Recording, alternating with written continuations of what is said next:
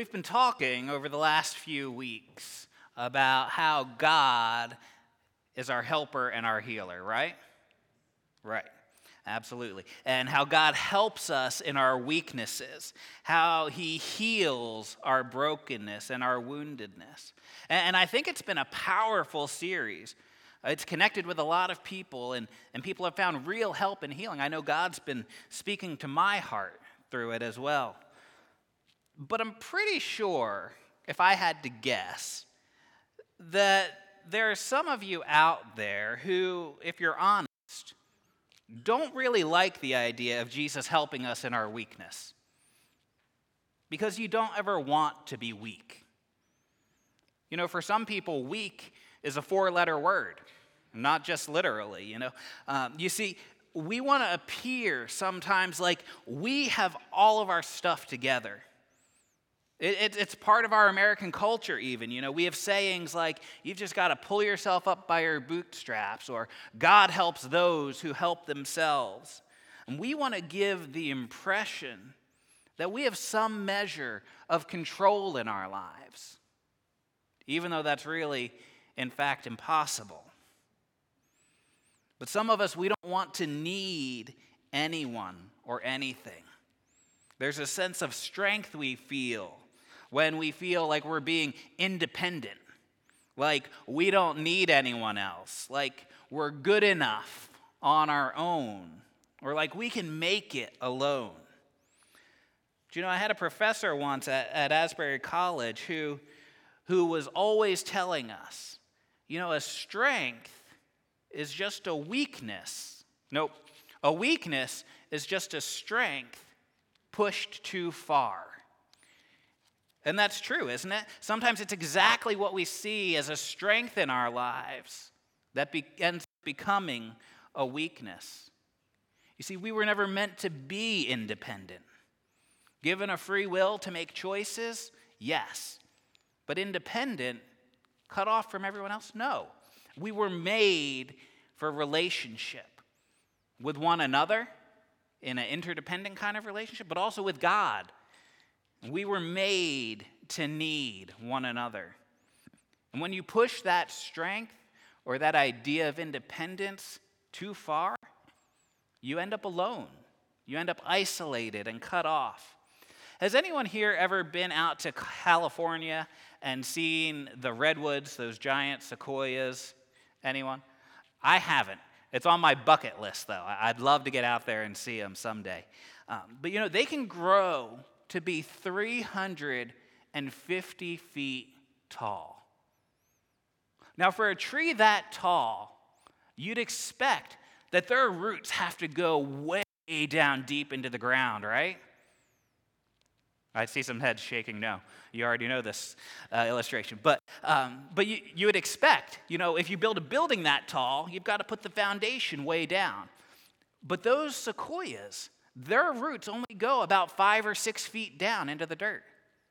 That's only, you know, as tall as I am. But they spread out up to a hundred feet from the base of that tree. And what they do is they interlock their roots with the trees around them.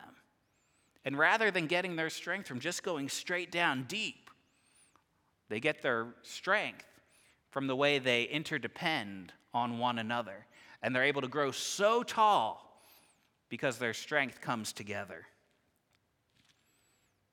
You know, the, the Apostle Paul understood this idea of surrendering your strengths. We heard about it a little bit here in, in Philippians. He had plenty of reasons to boast in himself. You know, if, if you were looking down the checklist, he ticked all the boxes. He, he was he was of the tribe of Benjamin. He was circumcised at the appropriate time. He was an Israel among Israels, a Hebrew among Hebrews. He was a Pharisee. He was committed to studying the law and, and following the law. And he says, even as far as zeal, I was persecuting the church because I thought that's what God wanted. He ticked all the check boxes. And if you could earn your faith, earn your salvation in the Jewish faith, Paul had his wrapped up in the bag.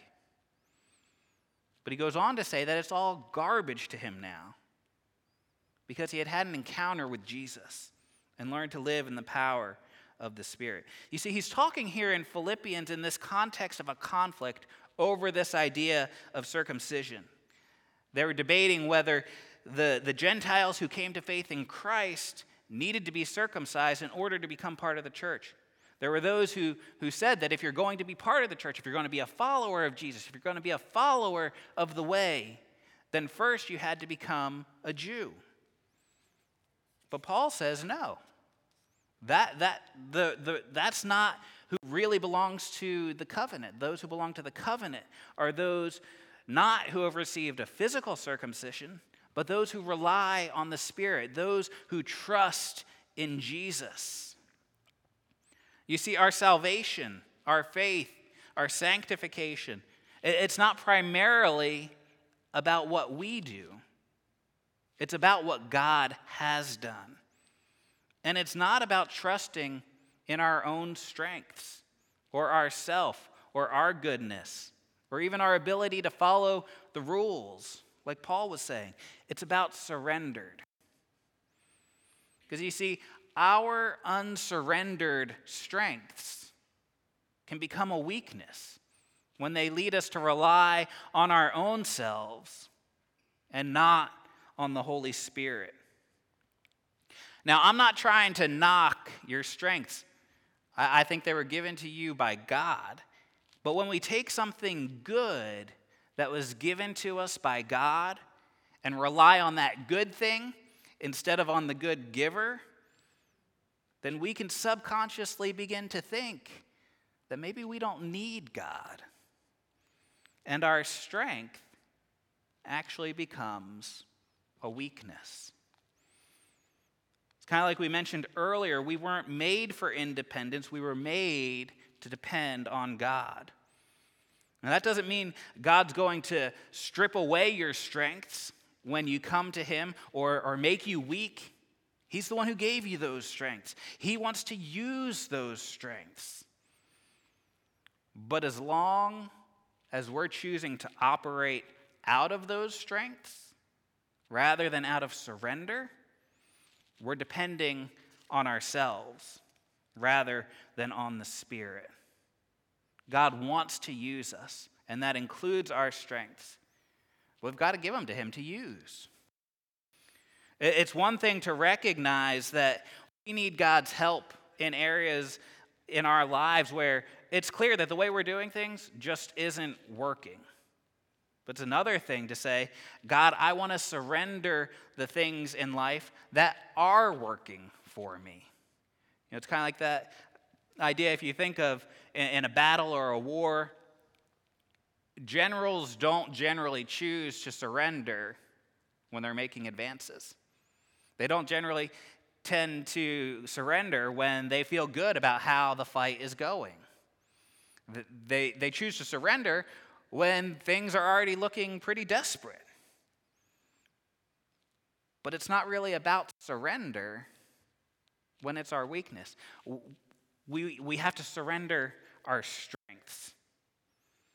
Paul said that he laid aside those things he held onto as strengths for the sake of knowing Christ. But it wasn't just some generic knowing about Christ. It wasn't just some generic uh, knowing Christ that seems kind of esoteric or, or some kind of spirituality. He, he wanted to know Christ as Lord. And that idea of calling someone Lord automatically implies surrender and submission. The, the Romans at the time called Caesar the Lord.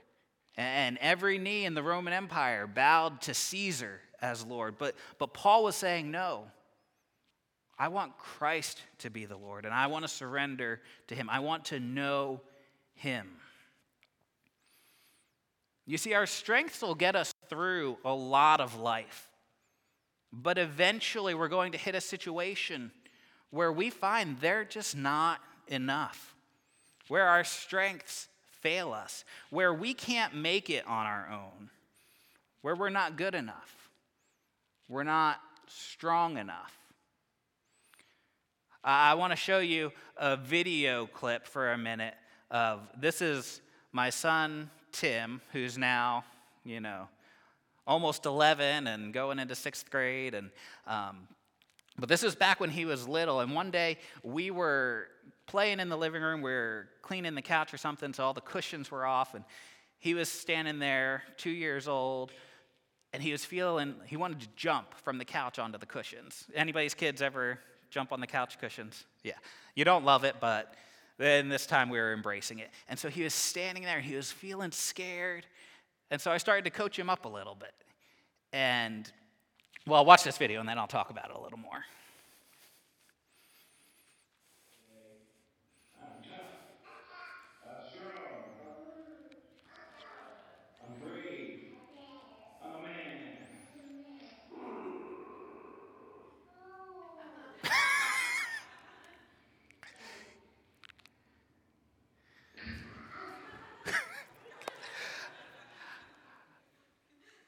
So it started out as, as a game, jumping on the cushions. And we started talking to him. You know, Meg was sitting right there behind me or whatever, and, and we were laughing and telling him, you know, you're tough, you're brave, you're strong. And he was getting into it. And um, that became a little bit uh, of a mantra for us as we added more and more and more boys to our family. Um, they, they like to say, you know, we're tough, we're brave, we're strong. And um, we, we eventually changed it from I'm a man to I'm a Rambo because mom's tough and brave and strong too. Um, and we want to affirm that. Um, but it became a bit of a mantra in our family. And we'd say it when we were having fun, when they were doing silly boy stuff that probably was going to get them hurt. But um, you know, when the hard stuff of life hit, it wasn't enough anymore. When the hard stuff of life hit, it wasn't enough to say, I'm tough and I'm brave and I'm strong. And we came to a point in, in our lives as a family where it wasn't enough. When um, it left us actually hurting to say we're tough and brave and strong and we can handle it and we can do it and we can, we can, we can, and we couldn't anymore. And we needed God to come and do it. We had to surrender that strength that we were holding on to so tightly so that God could come and do it. We need to surrender all of ourselves to God including our strengths, maybe even especially our strengths, so that we can say with Paul that we know Christ as Lord. So we can learn to rely on him and his righteousness, and, and he can use our strengths for the sake of his kingdom. As we come to the Lord's table this morning, we're each coming from a different place in life. Perhaps God really has met you in this past sermon series as we talked about him as helper and healing, and you've received his help and healing in a new way. And we celebrate that this morning. We're grateful for that this morning. But perhaps you're one of those people who maybe didn't want to connect with that sermon series because you don't want to see yourself as weak.